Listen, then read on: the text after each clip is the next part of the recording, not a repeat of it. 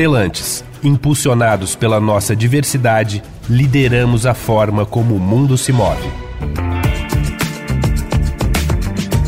Olá, está no ar o oitavo e último episódio do Indústria Automotiva em Série, que levantou os assuntos mais relevantes do setor que foram debatidos em Summit realizado pelo Estadão. Eu sou a Mafelo Visoto e já falei aqui com você sobre carros elétricos ou movidos a etanol como caminho para a descarbonização. Falamos sobre 5G, veículos conectados e autônomos, transporte público sustentável e até transporte de pessoas e objetos pelos ares. No mundo todo estão sendo feitos investimentos em tecnologias limpas com o objetivo de proteger o meio ambiente. O que ficou evidente nos debates é que precisamos de soluções imediatas para diminuirmos as emissões de poluentes. E cada região do mundo tem complexidades singulares, o que se traduz em diferentes iniciativas que chegam a um objetivo comum. Aqui no Brasil estamos dando os nossos passos. Na cidade de São Paulo, por exemplo, a prefeitura se comprometeu a eletrificar pelo menos 20% da frota de ônibus até o ano que vem.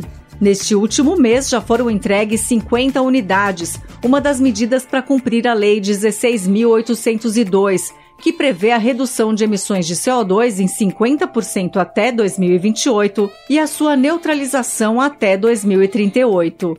Essa é uma ótima medida tomada para o transporte público. Vale ressaltar que, para atender às metas estipuladas pelo governo, empresas do setor estão preocupadas com a eficiência energética de forma integral na confecção dos veículos. Como mostra Gustavo Noronha, diretor de eletromobilidade da Associação Brasileira de Engenharia Automotiva. As montadoras trabalham né, para que melhorias sejam feitas, tanto na parte de carroceria, peso do veículo, na parte de eletrificação, diversos modos de eletrificação, né? melhorias de baterias. Então, são todas ações que visam o ponto básico da mobilidade, você conseguir ir de um ponto até o outro do jeito mais eficiente. E uma coisa muito importante que agora está sendo incorporado é a ideia do conceito de poço à roda, ou até mesmo de analisar a parte de, de reciclagem ou, ou, produção do veículo. Né? Esse pensamento permite com que as montadoras não só as montadoras, mas toda a indústria automotiva possa trabalhar em cada etapa para descarbonizar né? e abrir um leque muito grande para a gente trabalhar nesse sentido. Dentro do contexto mercadológico brasileiro, as montadoras de carros a passeio estão focando na hibridização, aproveitando a abundância do nosso biocombustível, o etanol, e aos poucos aumentando a oferta de 100% elétricos, enquanto se trabalha também na adaptação de infraestrutura para isso. Paulo Roberto Cardamome, CEO da Bright Consulting, mostra por que esse é o caminho mais viável para o nosso país e chama atenção para a questão regulatória que é lenta e precisa de ajustes. No Brasil, no curto e médio prazo, a solução de hibridizar o flex é a mais adequada para a estrutura da indústria. Porque uh, nós estamos em 2023, os carros de 25 estão prontos, os de 27 praticamente prontos, e a regulação não saiu.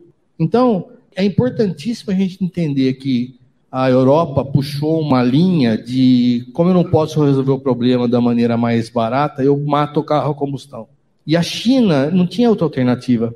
Ela partiu para a eletrificação com uma proposta de regulação e de programa governamental. Então, no Brasil, a gente tem que adaptar às alternativas que a gente tem. Se a gente adotar a regulação adequada, provavelmente em 28 nós batemos a meta com a COP26. Eu acredito que a regulação que está aí para ser aprovada, ela tem que ser rápida, mas o Brasil não pode ter imposto zero para carro elétrico. Nós estamos competindo com 2 milhões de carros, com 30 milhões da China.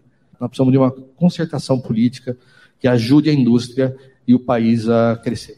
Ainda vai levar um tempo para que a indústria automotiva no mundo todo seja carbono zero, mas essa jornada está em andamento. Aqui no Brasil, 85% da nossa matriz energética é limpa e renovável, o que nos coloca em posição de destaque. Num futuro em que tivermos feito a transição de todos os veículos para elétricos, poderemos ser protagonistas nessa corrida pela descarbonização.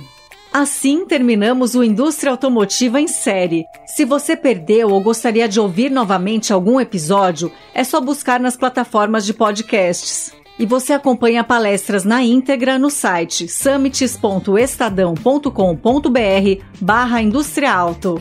Eu sou a Mafelo Visoto na produção e apresentação e agradeço os trabalhos técnicos de Carlos do Amaral. E claro, muito obrigada a você, ouvinte, pela companhia. A gente se fala numa próxima. Um abraço.